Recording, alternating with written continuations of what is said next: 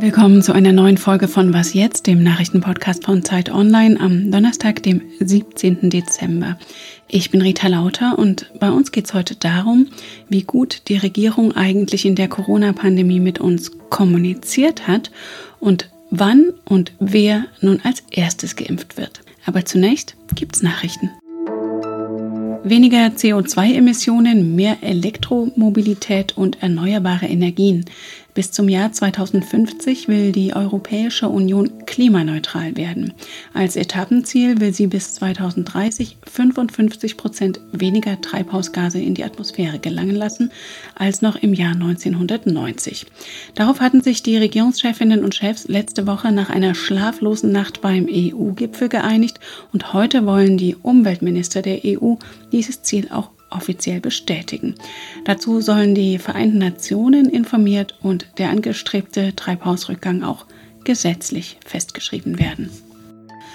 Ist die Unabhängigkeit der Justiz in Polen in Gefahr? Wegen der umstrittenen Justizreform der nationalkonservativen Regierung hatte die EU-Kommission im Frühjahr ein Verfahren gegen das Land eingeleitet.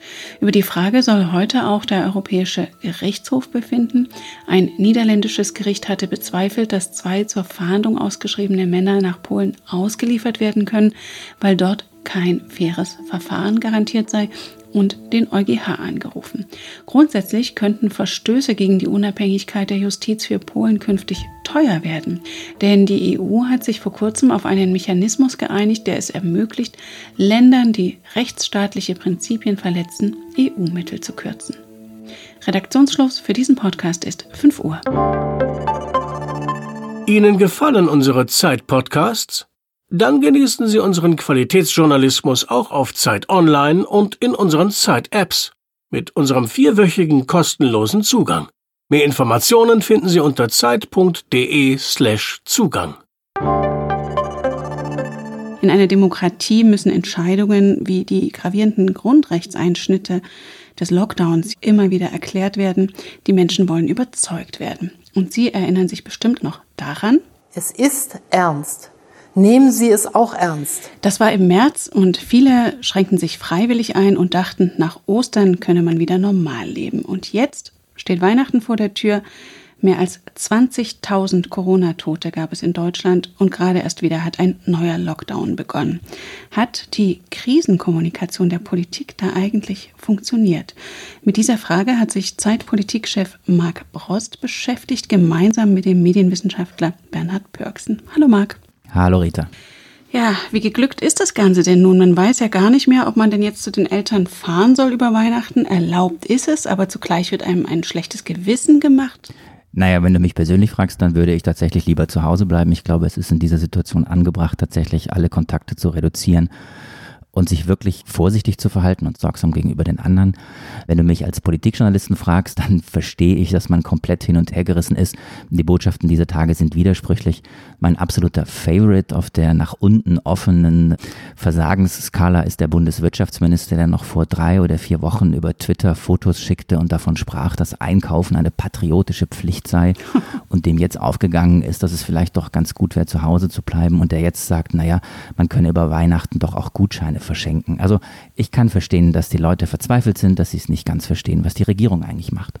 Und viele fragen sich ja auch, warum nicht schon Mitte Oktober, als die Infektionszahlen erstmals wieder so nach oben gegangen sind, ernst gemacht wurde mit dem Lockdown, sondern es nur so halbherzige Entscheidungen und warme Appelle an die Bevölkerung gab, wie diese berühmte Wellenbrecher-Metapher.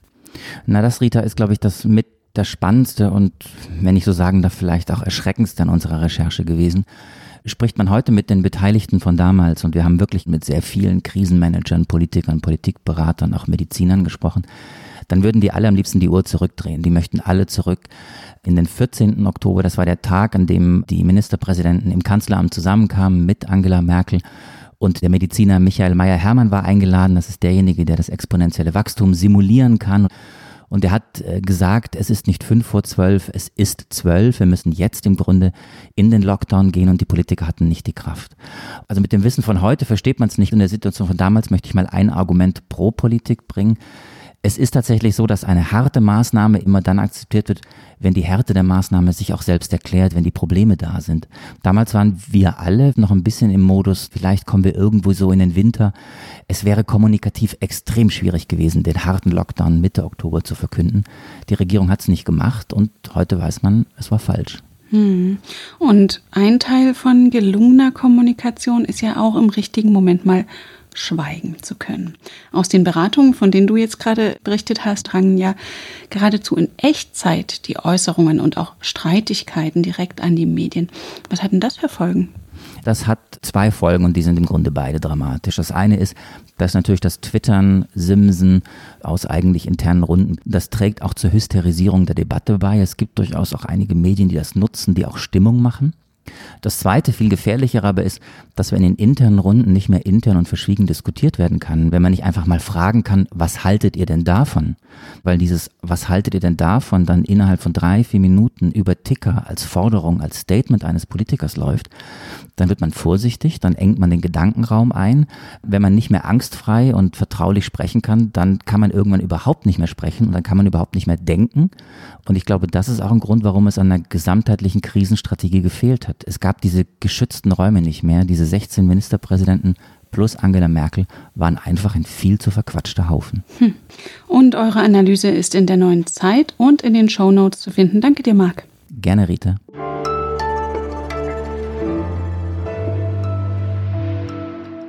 Und sonst so? Von uns sind ja wohl die meisten über Weihnachten zur Staycation verdammt. Andere machen dafür das Motto wahr, arbeiten, wo andere Urlaub machen. Denn wenn der Chef der US-Softwarefirma Oracle, Larry Ellison, während der Corona-Pandemie eines verinnerlicht hat, dann wohl das ortsunabhängige Arbeiten. Wie andere Tech-Konzerne auch, zieht der Milliardär seine Firma jetzt vom Silicon Valley nach Texas ab, wohl aus Kostengründen. Doch ihn selbst verschlägt es noch weiter in den Westen, nach Hawaii nämlich. Schon vor ein paar Jahren hatte er sich dort eine Privatinsel gekauft, die ihm jetzt als Homeoffice dient. Und wenn er jetzt im Firmenchat eine Palme hinter seinem Namen hat, weiß man künftig wahrscheinlich nicht so richtig, ist er jetzt im Urlaub oder arbeitet er und führt nach dem neuen Managementstil Leading by Zoom.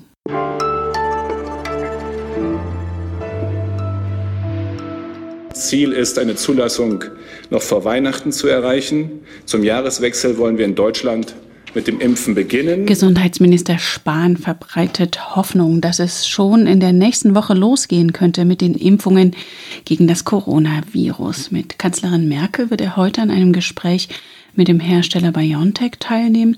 Noch hängt es an der Zulassung dieses Impfstoffs durch die Europäische Arzneimittelbehörde immer. Das soll ja am Montag passieren. Wenn es dann also losgehen soll mit den Impfungen, in welcher Reihenfolge eigentlich?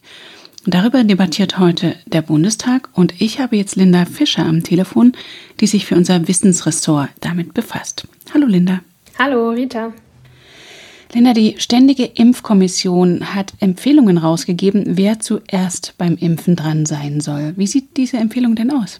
Genau, bisher hat die STIKO aber nur einen ersten Entwurf veröffentlicht. Da kann es sein, dass sich noch ein bisschen was daran ändert, aber die Tendenz können wir uns schon rauslesen. Also die ersten Impfungen sollen erst einmal an Leute gehen, die ein besonders hohes Risiko für eine schwere Covid-19 haben.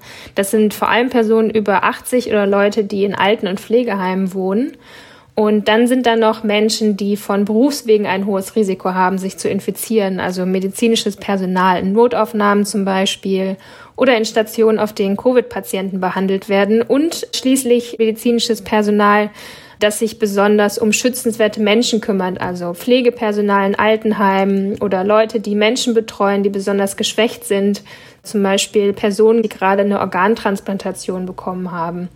Und das sind erst einmal die wichtigsten. Wie lange wird es denn dauern, bis ausreichend Menschen in ganz Deutschland geimpft sind, also nicht nur diese Risikogruppen, bis Corona nicht mehr diese Riesengefahr darstellt wie jetzt?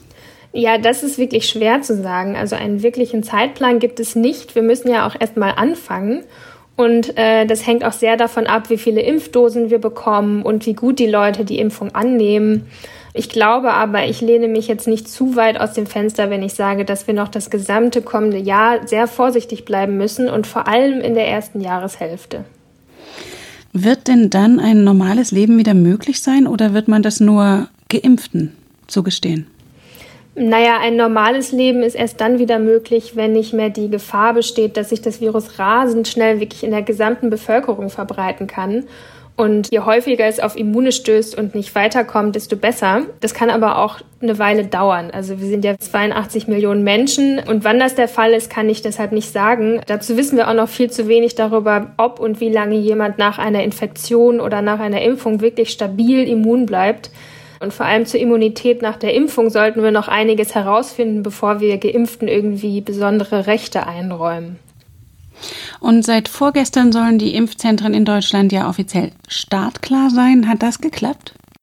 Da hört man unterschiedliches. Also ich höre immer wieder, Impfzentren seien auf der Zielgeraden.